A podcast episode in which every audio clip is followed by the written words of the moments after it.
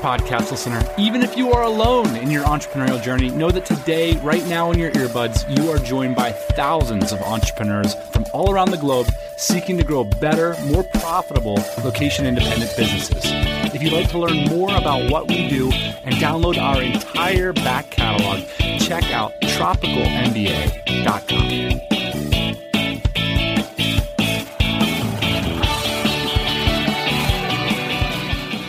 Happy Thursday morning, everybody. Happy holidays. Happy holidays, boss man. It's not quite our Christmas Eve episode. Not quite. It was only just a few days ago that we were hanging out with quite a few listeners of this show at our first annual DC holiday party. It was a blast to see members connect, spend the days afterwards and the weekend doing cool things with each other and hanging out here in Austin, which was strangely hot. I couldn't even wear my Christmas sweater to the holiday party. I know that was the biggest disappointment, which is uh, it was like 75 degrees, laid out the holiday sweater, and it was like, I can't do this. It's too hot. Regardless, we had a great time at our holiday party here in Austin. A Bunch of cool people uh, showed up. Some people actually flew in. It was very cool to see everybody. Yeah. And just talk plans, you know, talk how the year went, see what everybody's up to. There were several people I hadn't seen for a couple of years that came to this party, so uh, I really enjoyed it. Dan, I had a great time. Hope we do it again next year.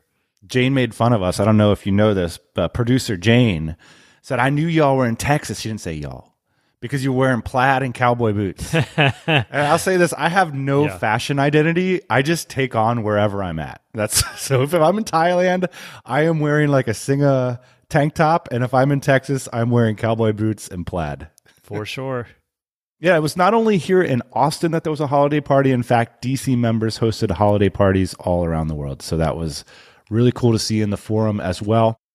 We're going to do our annual retrospective episode, Ian, with a bloopers reel at the end. We're going to revisit some of our favorite conversations of the year. At the top, we just thought make some general reflections. You know, here in just a few days, we're going to be shutting our laptops. Speak for yourself, by the way.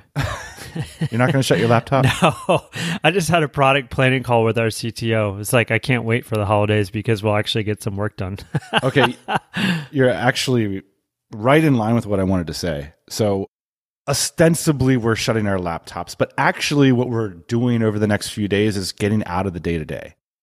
And I have like these one pager documents in front of me, like, you know, we need a recruiting staffing plan, we need a new marketing plan and budget. And like, these are the sorts of things that me and you are going to be thinking about over this holiday season reflections sort of digging into our dreams and these big ideas of what we want to get accomplished in 2022.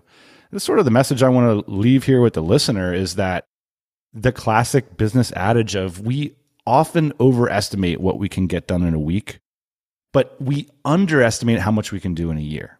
And in our case, Ian, we took just one project with dynamitejobs.com and that in 2019 it had $5,000 of revenue.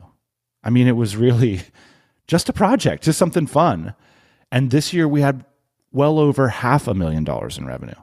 And I think that that's a testament to getting back to the basics, which is our theme of this year developing customers, developing product, trying to market and sell it. That's the basics. All you need to grow a successful business is right here in the conversations we had this year.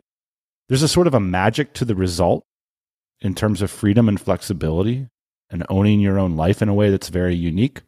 But in terms of how to get it done, it's back to the basics. It's build a skill set, go out to the market, and sell it. That's what we did this year, and looking forward to more of that next year, Dan. I think it's uh, it's a compounding effect too. I was just looking at we're starting to pour a bunch of our data into Google Studio that I'm not that familiar with, but it seems like it's going to be powerful. Anyways, man, just like looking at these graphs, being like, oh boy, that looks exciting. That thing's trending up. If you look at these graphs on a daily basis, the it doesn't change. This is the same idea of like what you can accomplish in a week versus a year. It's like now that we're looking at the year's worth of data in there, it's starting to start to have some shape to it and it's starting to have a trend to it. And I think you have to trust these trends, you have to trust these shapes and work as if it's going to work out. One of the things that we had to do at the beginning of this year was essentially I'll speak for myself. I had to trick myself into understanding that this was going to work out if I sat at my desk every day for hours at a time, which I hadn't been doing in previous years necessarily. You got to have faith. There's a faith that you're not going to waste that time. Yep. There's a faith that you're not going to waste that time. But in reality, I mean, I wasted tons of time this year trying experiments, things that didn't work. But like you have to go through the motions to figure out how to make it work. And eventually your graph starts to look good. Them's the basics. So if you're anything like us, you got your earbuds in, it's Christmas Eve, you're wrapping some presents, you're probably going to open that laptop Christmas afternoon. Maybe do some brainstorming, maybe set some 2022 plans. If you're crazy like the boss man and myself, this episode is for you. We appreciate you following our story this year. And uh, I think we both have plans on improving said story for next year. So we'll hope you join us for that. I mean, one of the things about this podcast, Ian, episode number one, we sat down and we said we believe the best route to freedom, flexibility, and the chance at a long term sustainable income that leads to wealth is building a small business that optimizes for multiple currencies. I can't update that for 2022. We still believe that. That's part of the reason we still love doing this show, and we're going to continue it in 2022. So this year, We've talked to some amazing people who've done just that and shared those back to basics templates that can help you start or improve your entrepreneurial journey. And becoming a freelance writer is definitely one path, and writing is critical and central to the task of entrepreneurship. One of my favorite conversations of the year was with Dave Perell, co founder of the course Write of Passage. And he dropped by the pod and threw out some great nuggets about how to make what can be often a very challenging path, creating content for a living, a little bit less daunting.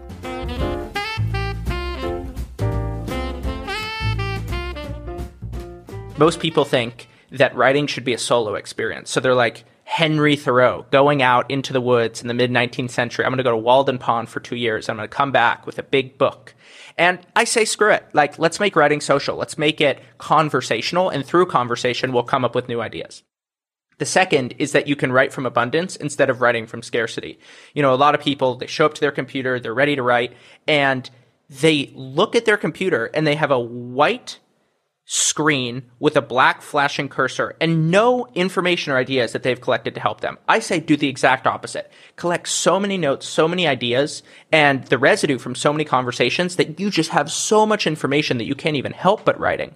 And the third is a lot of people write, but they don't publish. And as you know from doing this podcast, what, since 2008 or so, when you publish ideas, you create serendipity for yourself, you create opportunities, you get feedback, the quality of your work improves. And so I say make writing social, write from abundance, and write in public. Do you feel like writing has been devalued on the web in the last 10 years, especially long form? So I think that there's a lot of things that are like this. To the median person, the answer is certainly yes. So I have a theory that people are becoming less literate and we don't measure literacy properly because we think of literacy as one thing, but there's actually two different kinds of literacy. There's what I call street sign literacy, there's what I call library literacy. So, street sign literacy is the ability to look at a street line, look at a sign, fill out a form, that is a certain kind of literacy. Without question, that's gone up. It's an incredible human achievement. Now, there's library literacy, and this is the ability to read dense philosophy. This is the ability to think abstractly, to actually look at the nuance and the logic of an argument and begin to parse together what makes sense and what doesn't. And I have a theory that that's actually going down as a percentage of the population, which, to answer your question, would mean yes. However, However, and this is a very important qualifier, smart people read and smart people will continue to read because it's the most efficient form of information transfer and it's the one that will continue to last the longest. So if I make a YouTube video, in 15 years, it's just going to look outdated, maybe even 10 years. If I write something, I know that people three, 400 years from now will be able to read that. And because writing is such an efficient form of information transfer. You attract the smartest and most qualified people by writing online. And there's a direct correlation between the length and the wonkiness of what I write and how popular it is, which is the opposite of what most people think the trend is. And the correlation meaning the more wonky it is, the more popular it becomes. Totally. Yeah. So my most popular essay is a 15,000 word piece on how Peter Thiel was influenced by Christianity. And the quality of people who've reached out to me from that piece is is just sort of mind blowing, actually. And you know, I'll write a bunch of short pieces, and they just don't get the same the same response. Now, there's there's outliers all over the place, but I can tell you for certain that I am doubling down on long form writing because of what I'm seeing and because of the quality of people who reach out to me through it. Big shout out to Dave Perell. You can find out more about him over at Perell.com. Also, the guy's an amazing golfer. Just going to put that out there. Another form of entrepreneurship, one that often comes up on the show, is acquiring businesses using your knowledge, network, and skills to make them profitable. And this is not just for people who have a bunch of ready cash to throw around. Shaquille Proslar has built a portfolio through his company SC Ventures by leveraging different and creative sorts of loans. What was particularly interesting about his approach is how he went about gaining insight into the reasons people are looking to sell those businesses in the first place.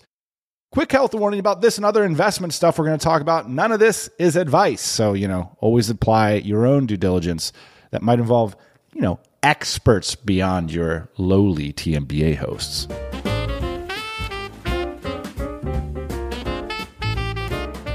My first acquisition, I ended up going to a credit union, and I think my interest rate from there was 12 or 15% a year. I just told them, look, I'll personal guarantee it. I'm looking to buy a business and that's how I was able to get the first fifty thousand dollars was uh, through a credit union.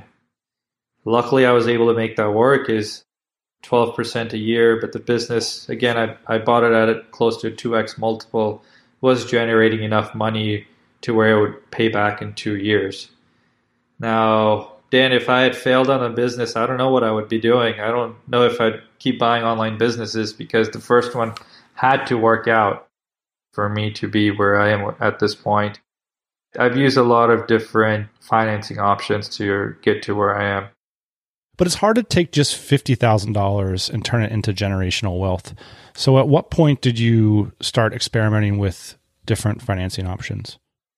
It was probably my fourth acquisition. The first one was a credit loan, the second one was cash, and the third one was seller financing, actually the number one thing I've learned is, you know, let's just say, Dan, you're selling a business and you have two buyers. Me, that's asking you for seller financing, or someone on the flip side that's willing to give you a cash deal. All things just being equal, you most likely will just pick a cash deal that gives you money up front.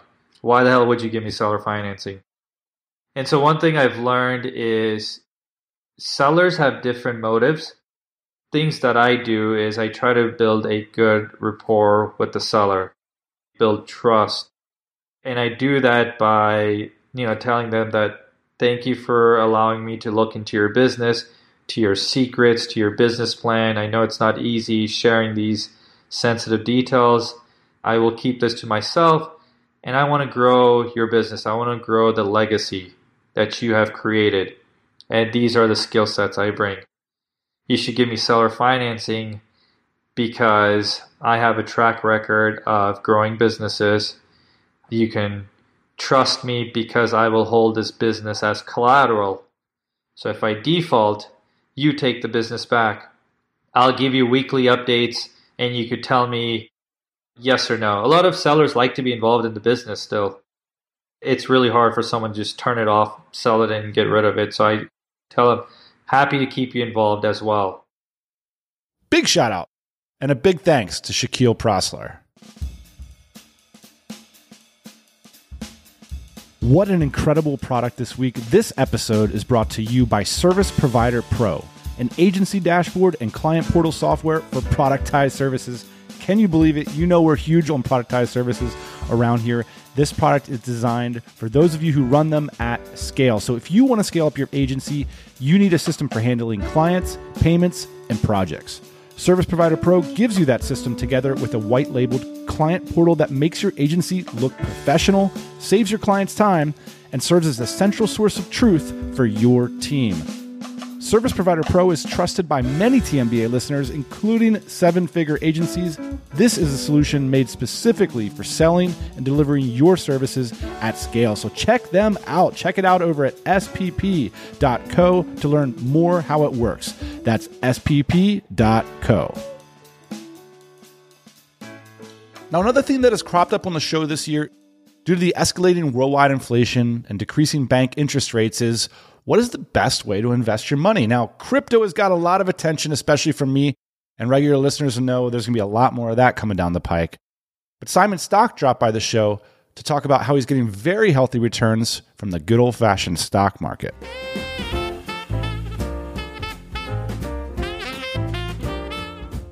How much money does one need to be a full time investor? I would say around a million if you're doing real estate, that gets you about seventy thousand a year. Stocks it gets you about the same, but then you're going to get paid out probably half that, so thirty-five to forty thousand a year. But you're going to get growth that way, so it really just depends on what you're looking for. What year was it that you got a taste for this dividend investing? I think it was 2014, 2015. The funny thing to me is when I started, I was just buying everything. Like I was buying funds, I was buying low yields and high yield. At first, you just look at those high yields, right, and you're just like, "Ooh, that that's going to pay me more money." A high yield would be something like a, a fancy, like an AT and T or a utility company. Usually have a high yield, like I'm talking like that five to seven percent yields, or like a REIT, like a real estate investment trust. A lot of these are basically paying out a lot of their profits. Why? The return for them is not worth it. It's better for them to send more money to the shareholder because they have no use for it because the, the return is so low. So a utility company, I mean, it takes a lot of cash to generate a return from a utility company. But as an investor from the outside, you look at this and you're like, wow, this is paying a 6% yield, a 7% yield. I'm going to get a lot more than, say, buying a Clorox, right? With a Clorox, you're looking at like a 2 to 3% dividend yield. I just had luckily bought a full spectrum of everything that seemed to look cheap, but I kept track of everything on a spreadsheet where I was like, okay, this is what I paid for it, this is what it's worth, and then I added in my dividends over time. And then I also factored in that compound annual growth rate to figure out how much money I was annually generating. And what I noticed was that the low yields in the five year mark were actually doubling and tripling and these AT&Ts were still just generating the measly 6 7% per year because there was there's not much growth, right? Because they're paying out a lot of their cash, so they're not going to retain much to grow. And that's when I started being like, well, how is Clorox doubling and AT&T is only, you know, generated 40% total return of my money and Clorox is up 150%? And that's when I started looking towards the businesses that I was actually investing in. It's almost the same, right? You're looking at your private business and, and you get $1,000 this month and you say, where is the best return on my investment, right? But I'm looking at stocks on an individual level, on an individual business level, and I'm looking at how much return are they generating internally. And that's where you get this growth. That's where you get this double triple, quadruple your money outside of 10, 15 years. What they call it is a return on invested cash. Let's talk about how you might determine such a thing. Believe it or not, I find the best companies will actually tell you this in their annual reports. Like McDonald's will straight out say, we aim for 22% return on invested cash. Or if you read Nike, Nike says we try to get 30% I think Brown Forman, which is a uh, like your Jack Daniels company, they also do consistently 22%. They tell you how they get that. So how they get that is basically all the invested cash that they have divided by their net income. So they look at how much cash they put in and then how much profit came out. Just like we would do in our private business, right? To say this return was bad, this return was good, right? And then how they grow is basically they retain some of their capital and then they reinvest it. And that's how you get this earnings per share growth. But what I realized was like a Clorox was growing, say, 8, 9, 10% per year, and AT&T is growing 2, 3% per year. Well, AT&T looks great that first couple of years, but then you start adding time, 8% per year for 10 years, 20 years, you're starting to crush an AT&T. We appreciate Simon coming by the show. I saw him down in DC, Mexico, and I know from that appearance, like so many people got inspired to get more into dividend investing, and there's a whole crew of listeners that are incredibly passionate about this. And Simon described it in a way that really made sense to me for the first time. It clicked. And I think that was very, very powerful message for me. So now let's get back to it. Unless you live in serious isolation, cryptocurrency and how it may impact the future has really taken up a lot of space on the web this year. It's the hot topic. So whether you're invested or not, I think it's sparking interesting debates about freedom, autonomy, and also challenging the banking system and investments we've previously been stuck with and sort of thought were it. So, in that vein, it's always amazing to have self styled crypto maximalist Gerbs drop by the show to talk about decentralized finance or DeFi and how he's making up to 20% returns on his crypto investments. And just so the following makes sense for the show, we've invented a universal character called DeFi Devin for Gerbs to give some insights to.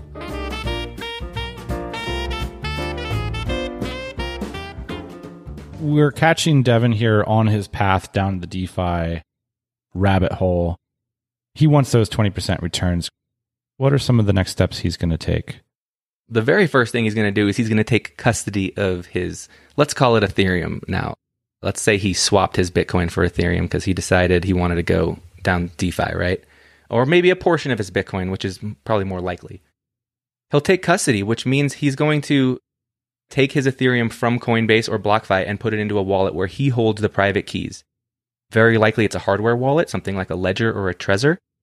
And then he'll connect his Ledger to a wallet. Something like MetaMask is the most popular kind of DeFi interface. And MetaMask is this wallet that you can connect your hardware wallet to so that you can now interact with all of the DeFi apps that exist out there. You know, it's interesting. Like, say you have, you know, $100,000 worth of Ethereum, quote, on your hardware wallet. You don't actually have that Ethereum on the hardware wallet. You simply have what? You have a private key. You have a badass password. And your Ethereum exists on the ledger on the Ethereum network but your your hardware wallet it holds the password that allows you to point at that ledger in the cloud and say, "Hey, this row on this in the ledger, that's mine." And I can prove it. And ideally, you don't want to outsource that to either custodians or to software like MetaMask, which has that capability. Correct. Yeah. Ideally, it's on a well protected seed phrase that was generated in a hardware wallet that you have good backups of that seed phrase written down maybe in a couple of locations. And this is really scary stuff for people. And this might be the moment where the Devins of the world say, nah, I'm not going to go down that route. Yeah. Just talk to Devin at that moment. What's your feelings and thoughts about that? Here's my pitch to Devin. Devin, you've worked hard for this money. Do you know JP Morgan? Is he your buddy? Do you know him? You're going to let him hold on to your money for you, invest your money, do whatever he wants with it without even asking for permission when he makes those changes? Or are you going to take your hard earned money into your own hands and go invest in the things that JP Morgan is looking to invest in? And are you going to take control of that hard earned value you've created in the world? That's the power of all of crypto. Thanks so much to Gerbs. You can check out what he's been up to. He has an amazing podcast and go down the crypto rabbit hole over at bitlift.com. Now, one of the themes for me in 2021 was getting back to reading quite a bit and especially been using that audible.com like crazy. I always buy more books than the, the basic membership. One of the things that really jumped out during at least the first year of the pandemic is that travel, hospitality went under. People seem to be losing their jobs in mass. And you would imagine there'd be this worldwide recession, yet there wasn't. So I started reading in this direction. What happened instead was, you know, increasing inflation. a subject that Jeff Booth tackled in his book, The Price of Tomorrow. I want to start the discussion of the book by just reading a tweet you wrote. You said, We are told we need inflation. This is not true. It only seems true because the rules of the game were designed that way. What game and what rules? Lay it out for us. I'm a technology entrepreneur, and and what I do in a whole bunch of different companies is see opportunities with technology to provide way better value to society. And with technology, what you're able to do is create crazy abundance. One of my companies started 18 months ago. It was zero revenue 18 months ago. It's 10 million a month right now.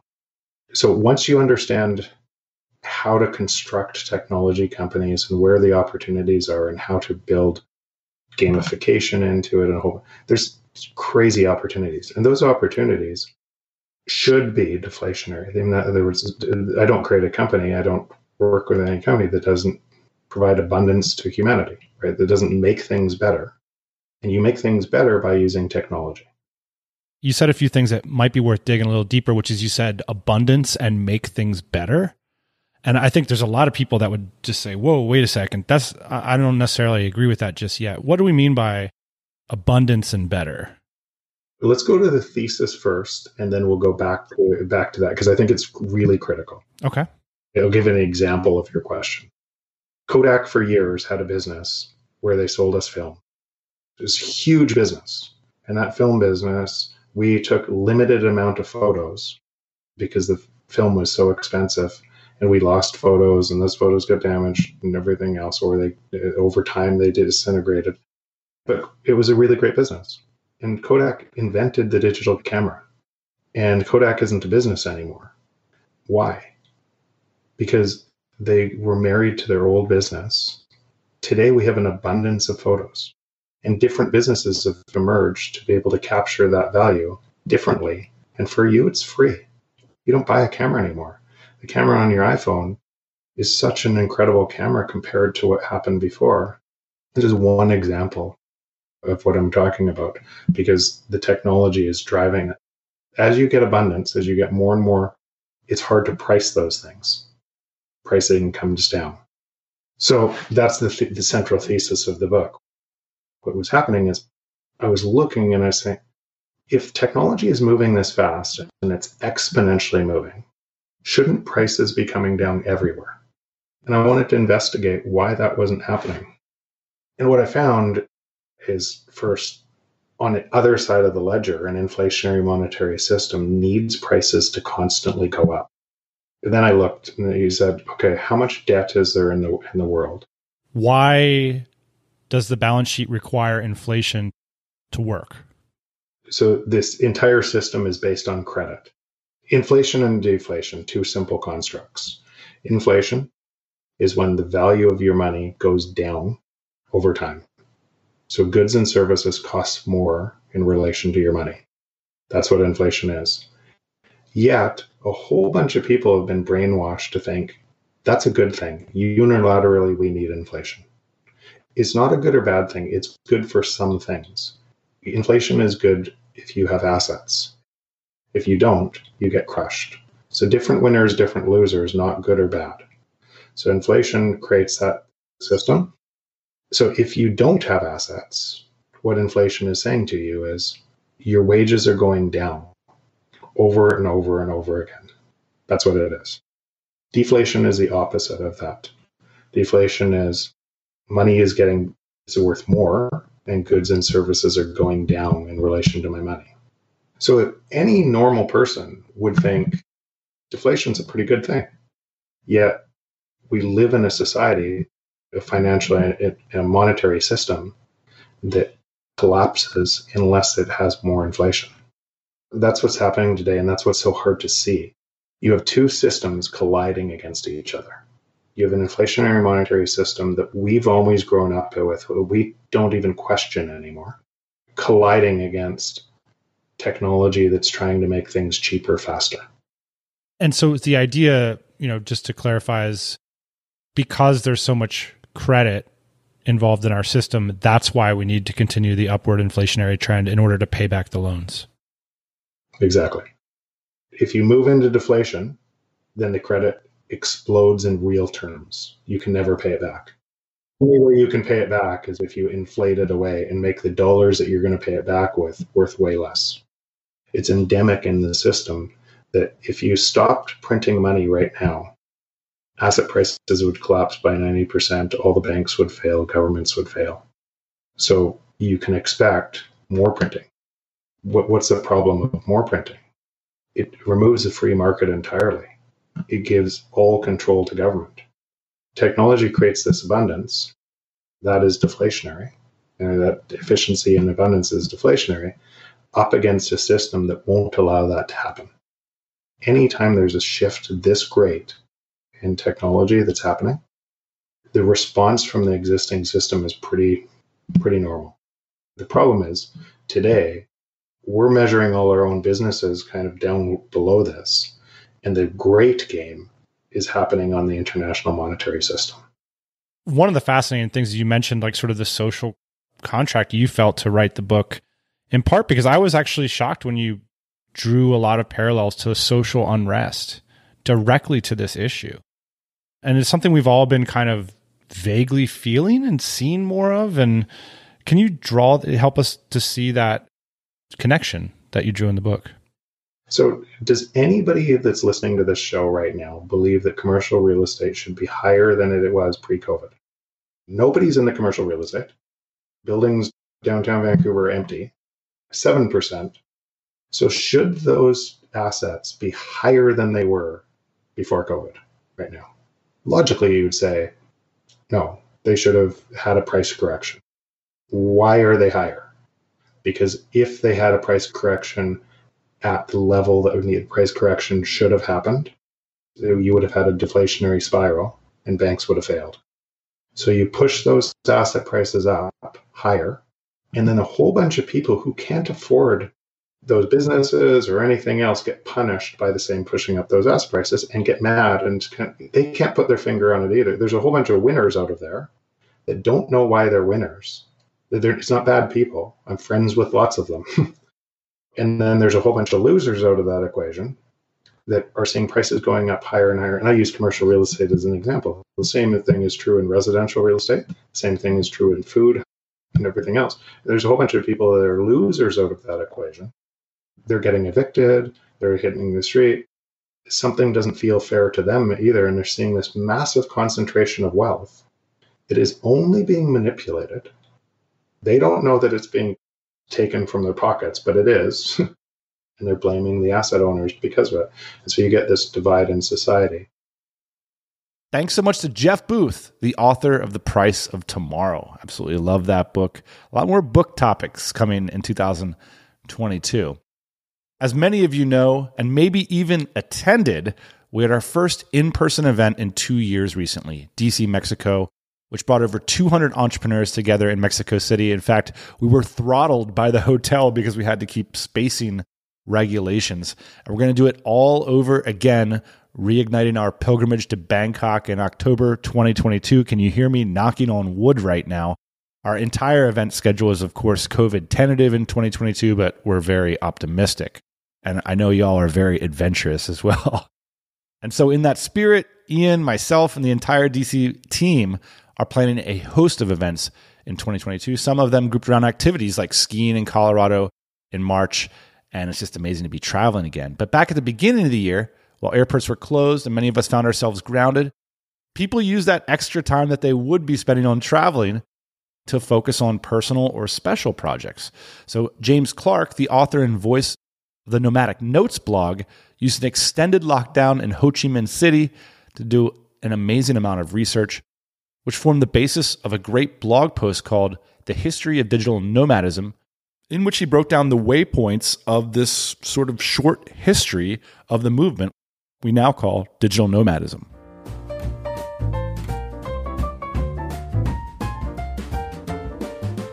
I think 2007 is the next pivotal point, and you start at 2007 with the first iPhone being released, which was sort of like a major milestone in technology. Computing in the pockets, the sort of stuff that Arthur C. Clarke would have dreamed about. And then, you know, a few months later, you've got the Four Hour Work Week by Tim Ferriss, which sort of gave people the permission and idea to like work from anywhere. And you could start using the cost of living to start living somewhere else or outsourcing stuff. All these things that are uh, related to being a digital nomad was sort of put down into one book. And I think that was a huge turning point for our movement, at least anyway. Tim was the right person to do it, and it was the right book to his personality, his you know willingness to maybe be a little annoying or look past the rules or something was kind of I think important because there is this undercurrent that like this isn't right.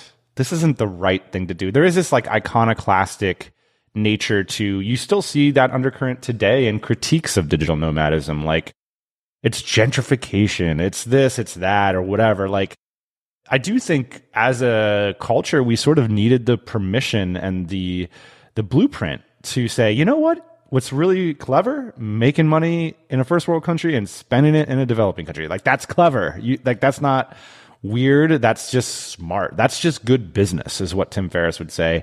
And I feel like that was an empowering message for a whole generation of tech workers. I think yeah, that's the important point. There was there was a lot of ideas that were already available, but he just lashed them all together into one easy to read package, which hadn't been done before.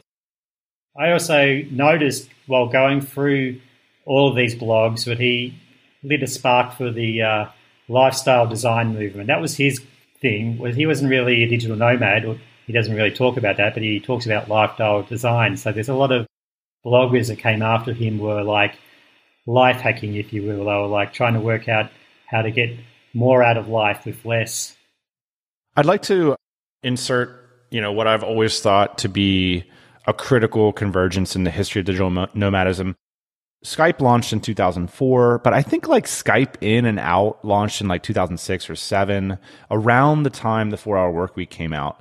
And I think that like those two things and related technologies were like this very powerful bind of the difference, James, between making a living on the internet, like you were doing through affiliate marketing or through webmastering or these various sort of knowledge work, internet related things, versus being a freelancer that maintains a relationship via telephone to their employer or to their clients is dramatic.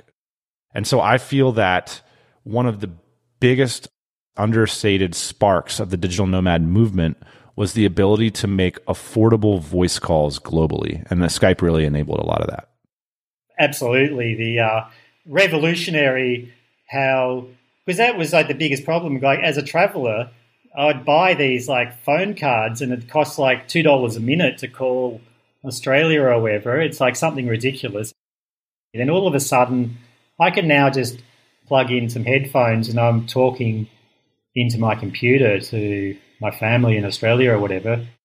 That was absolutely a big point. Did you see the effect of the four hour work week on the ground as you were traveling around? Absolutely. It was a lonely life. I mean, I had friends, obviously, but as a worker, online worker, I just didn't know that there were other people doing it. So that's why I started Nomadic Notes in 2009 was like to put myself out there. I didn't really have a smoke signal to tell people where I was. So I just used that as a way to go, well, this is where I am. So come and find me. And I, I ended up looking for other people as well.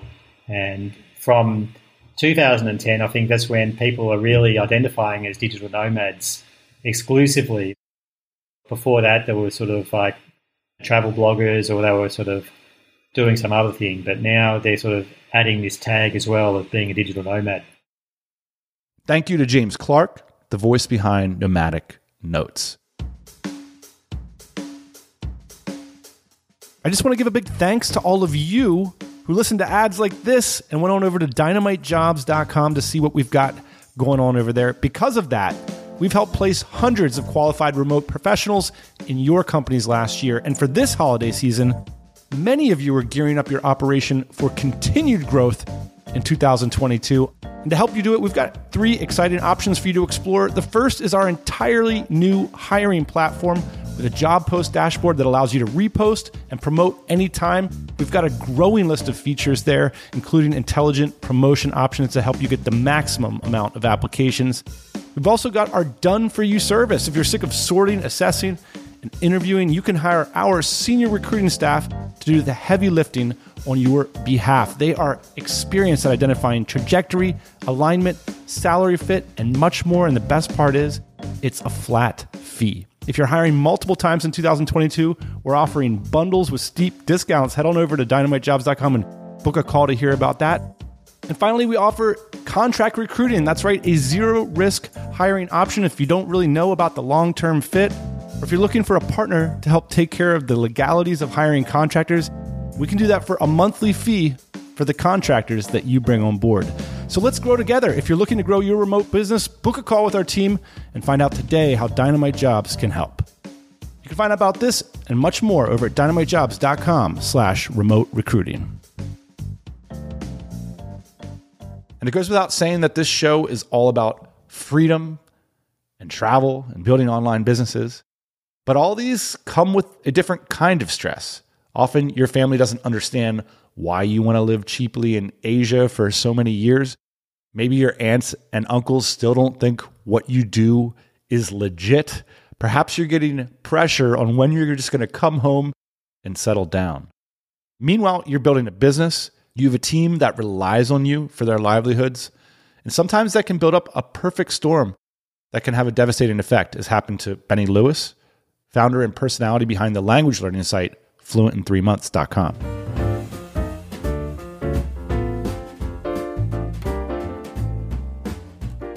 I had periods in my life where I was down and I was alone. You know, sometimes my travels were difficult. And I would think to myself in those times, you know, maybe I'm depressed. And I definitely wasn't. Depression is where you have a complete lack of hope. The color has been drained from the universe. You look at things that you used to care about before and you can't possibly care about them anymore. And you get reminded every day why you should be depressed because here's all the reasons the world sucks. Here's all the reasons you suck. And this is a complete hopelessness that you can't get yourself out of. And somebody coming along and saying, you know, be a man and stand up and just smile yourself out of this. It, it does not work. You need to treat it as a mental health issue. You need to take it very seriously. You need to talk to people. It can feel very lonely. And like, even when I was married with a partner, it was the loneliest period in my life because I I couldn't really verbalize how I was feeling. And that's the thing with depression. You can especially feel like you are the only person in the world who is dealing with this thing. There's another element to it too, because like you're talking on the one hand about, you know, you're a public figure.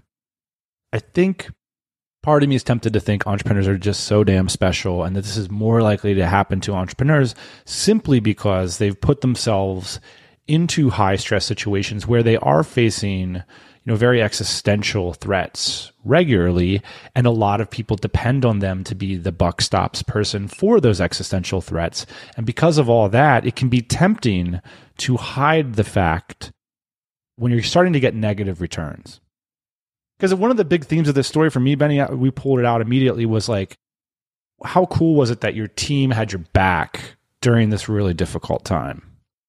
Yeah, absolutely. And there is that disconnect, especially because, like, one of the hardest things for me to accept that I was going through clinical depression. I got diagnosed with it. I had to take medication, which was its own problem I had to deal with. I'm glad I'm not dealing with anymore. But it was very hard for me to accept that because I am an optimist. I am a positive person. And this conflicts with this definition I have of myself because I can't be someone who's dealing with clinical depression because it's not on brand. So like it's not, it wouldn't be, it wouldn't work on my social media posts, but it's also not on brand for me personally. That was a big struggle for me. But at the same time, I don't actually position myself as an expert, and I'm very lucky that part of the the way I've I've shared my journey with people over the years has been I am not the guy who tells you how to learn languages. This is how I learned languages. And along the way, I messed up, I made mistakes, and here's how I worked through these mistakes. But in your personal life, you are the expert implicitly saying, I'm going to pay you next week. So there's that too. Right. That's kind of where the, I guess the conflict does end up coming in. Part of the thing is people are all vulnerable. Like you were saying before, you have this idea that, you know, entrepreneurs especially have to, to work hard. I don't necessarily think that we're special as entrepreneurs. I think a lot of people go through a lot of these struggles, like, you know, having to work two jobs to pay for their family or whatever. It's very common, these struggles that we go through. And I found that whenever I have discussions with entrepreneurs and then turn around and have the, the same discussion with somebody with a blue collar job, there's a lot you can relate to with that. But in terms of like, I had to provide for my team, that was a very difficult thing because there is a certain authority there that if the team imagines I am sailing through life, then that's easier. Whereas if the CEO is not doing well, then, you know, maybe my future in this company is not so secure. And that was a very difficult thing for me to juggle because I, I like to reassure those working at the company. And I'm glad I found ways that I would balance out the fact that, yes, I'm going through a rough period and I'm not able to give to the company so much. So to solve that problem, I'm going to give you a lot more responsibilities. I know you've been looking to make more decisions and to be more autonomous. And that balanced out things a lot because when they had no autonomy and everything had to go through me, that was very stressful for them. So it sounds like a win-win in retrospect that Oh, absolutely. You know, there's there's a lot a lot of terrible things that have happened to me in these last few years, but there are silver linings. Because I was forced to find a way to get out of this bottleneck quickly, I gave them responsibilities that maybe I would have hesitated for longer to give them. Yeah. There are advantages, but like on a personal level, if you share that you are struggling, like you see this with many people who have some kind of social media presence, that vulnerability is actually very beneficial in a lot of ways for connecting with people. If you've gone through similar struggles, maybe they can go through these struggles as well. Thanks so much to Benny Lewis for sharing that story. All right, we're nearing the end of the show. If you're still hanging with us, here's a reminder of why we do this extraordinarily difficult thing called entrepreneurship. It's because we're outliers. We've given ourselves the permission to do things differently. And for the last clip of the show, here's Greenback Expat Tax Services founder Carrie McKeegan talking about how the COVID epidemic accelerated their decision to change the way that their three sons are educated.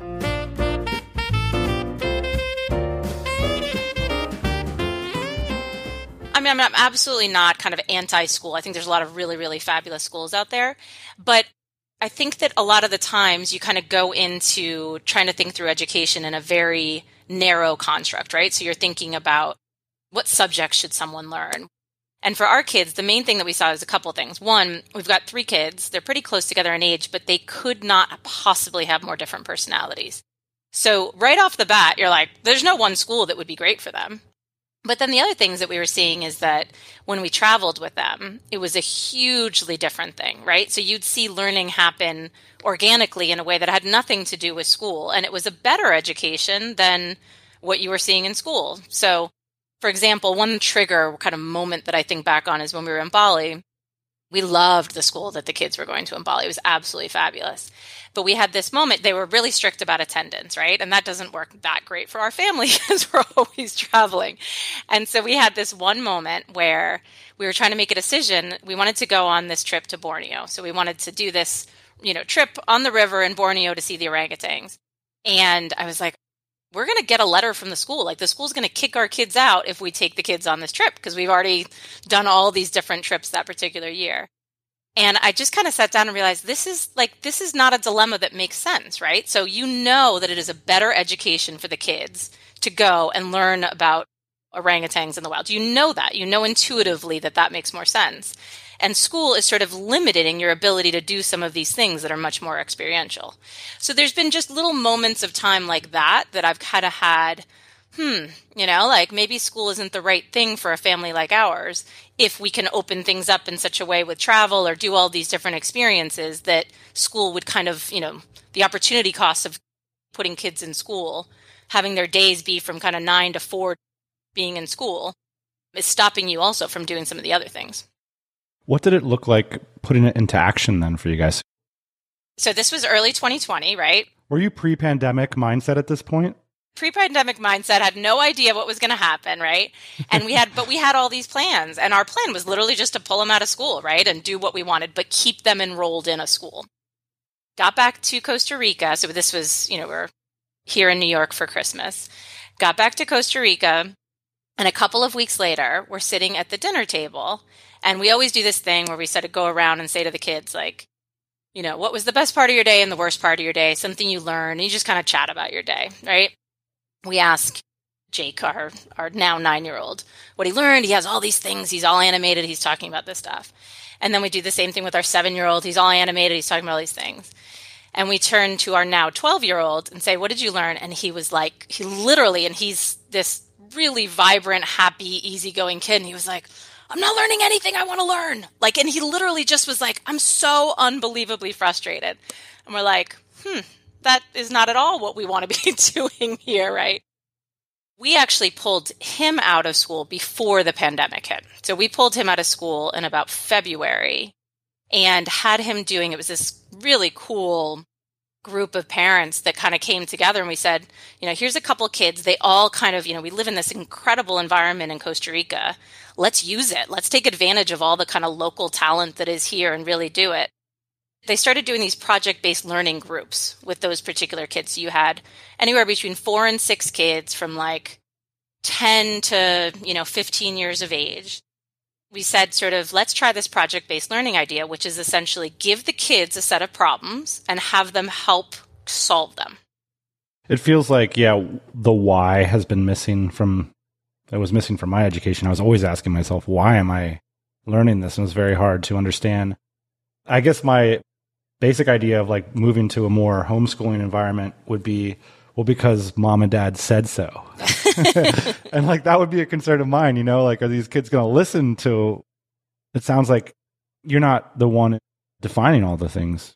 No no no. So uh, you know and this was probably my biggest fear about homeschooling. Like i i would not be a good homeschool teacher right? Like i'm the parent and those are completely different things and i respect you know families that figure out how they can both be parent and teacher but that's not our model at all right? So you know our job as parents is to create the right opportunities. If a kid starts to express an interest in something specific, like kind of helping them follow that thread as opposed to, oh, we'll do that at another time because you're right now, you know, you have to go to school or you're enrolled in this particular activity at the moment. So you're outsourcing this to professional teachers who are not in the system essentially or people who have skill set for this. Yes. So we've got a combination of things and each kid each kid actually has a completely different setup, but it all basically the construct for each is that it is either like a couple of kids with a tutor doing kind of a basic curriculum, which is the we use the Oak Meadow curriculum. And they do that to be able to have some sort of an overall grounding, kind of the base and it also helps because it's accredited right? So if you want to then show to you know universities or the world at large like i've done school this year you've got this accredited curriculum. And then in the afternoons do these project based learning groups or a series of other things right? So like my you know 7 year old has a teacher that used to work at the school down there and she takes the kids on on these art adventures. It's him and a buddy and they literally go into nature into trees kind of find all this stuff and they they learn art but like in this very tactile not sitting with the easel type way like they're kind of out in in nature. So that's another example of the kind of things. But no essentially we're not doing any of the teaching our job is to really help with the love of learning and to make sure that we're lining them up with the right teachers. So, one of the things, like commitments we made to the kids when we started all this, we said, if there's something that you want to learn and you want to go deeper on, we will make it happen. So, we will find you somebody who can teach you. So, it's kind of more that you find the student, the teacher appears as opposed to we're lining this specific thing up for you and you have to be interested in that even if that's not naturally where you're at.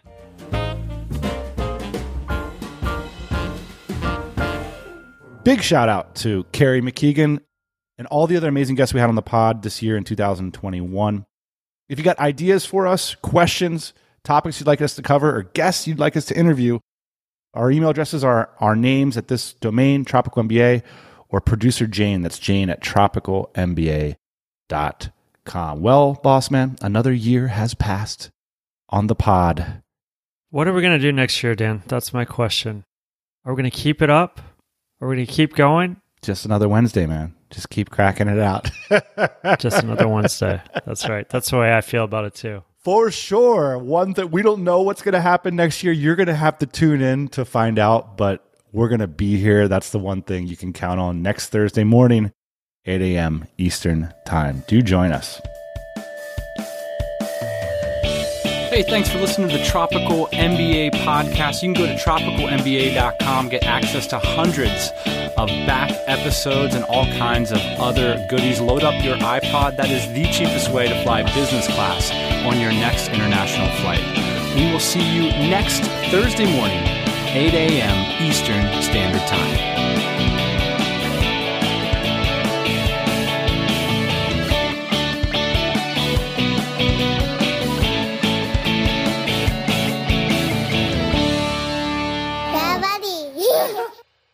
Everything's interesting until you hit the red button. Here we oh, go. So much pressure. All right, so without further ado, adieu. Sorry. I always think of this one David Letterman. He always said, without further ado. I just loved he would like lean into it. Anyway, I don't think it's a bad thing to lead with tropical, but I do think that it's a little bit misleading based on what we're talking about. how about. did you pronounce it, by the way? Because how did you say topical? Tropical? DCBKKK. all right, all right, I got this. That's a different sort of conference. Figuring out a way to be authentic and Harrison, just grab that authenticity thing and just put it in the New Year's Eve episode. There we go. I like it. Authentic. Uh, it's like a perfect word. Like it's where you would go. I Yeah. like it. Authentic.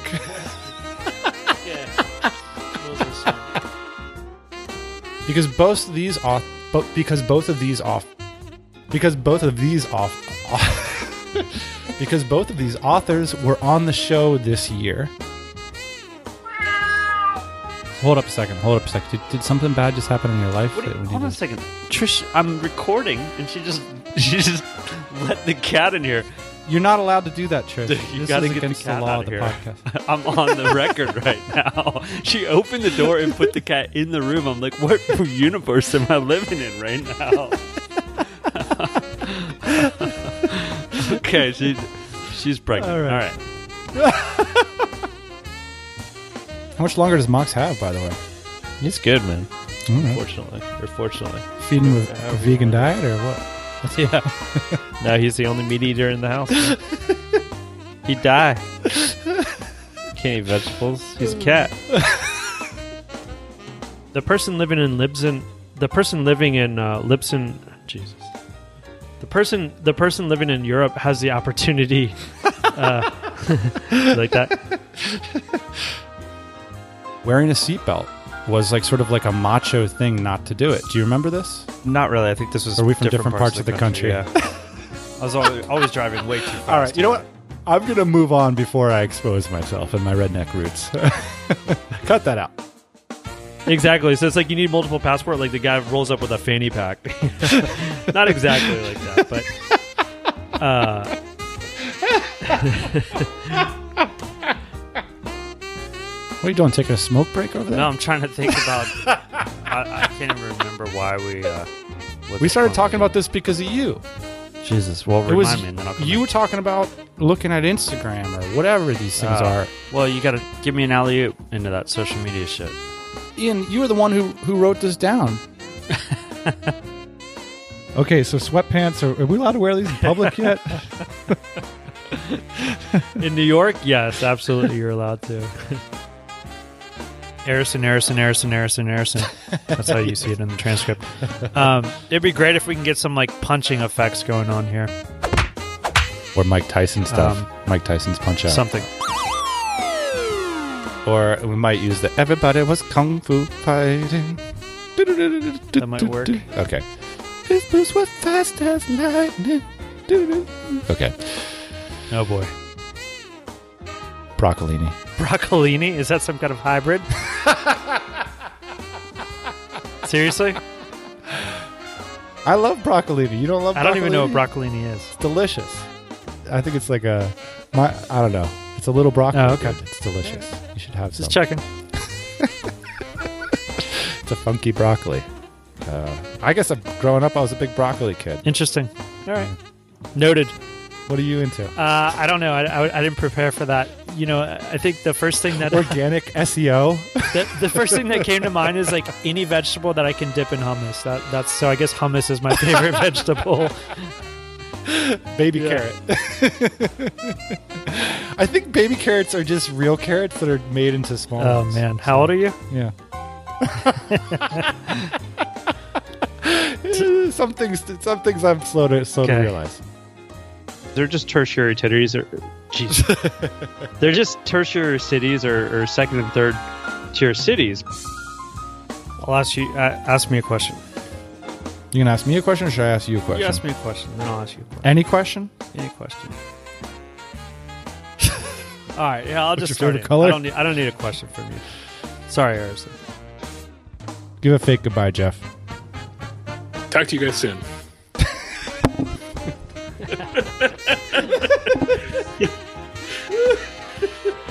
A lot of faking going on this show.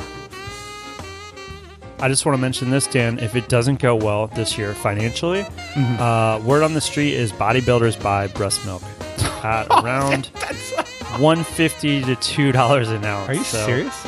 Yeah, I got a plan. What? That's Yeah. for real? That's for real. There's sites dedicated to it. I can't prove its effectiveness, but what I can tell you is the mother of my child eats very clean. I'm horrified. Uh, I'm, I'm vegan. I'm leaving. I'm, I'm out. I'm out. I'm out of this phone call. This is. I, that's the most, what's the, mo- oh god. See you next week.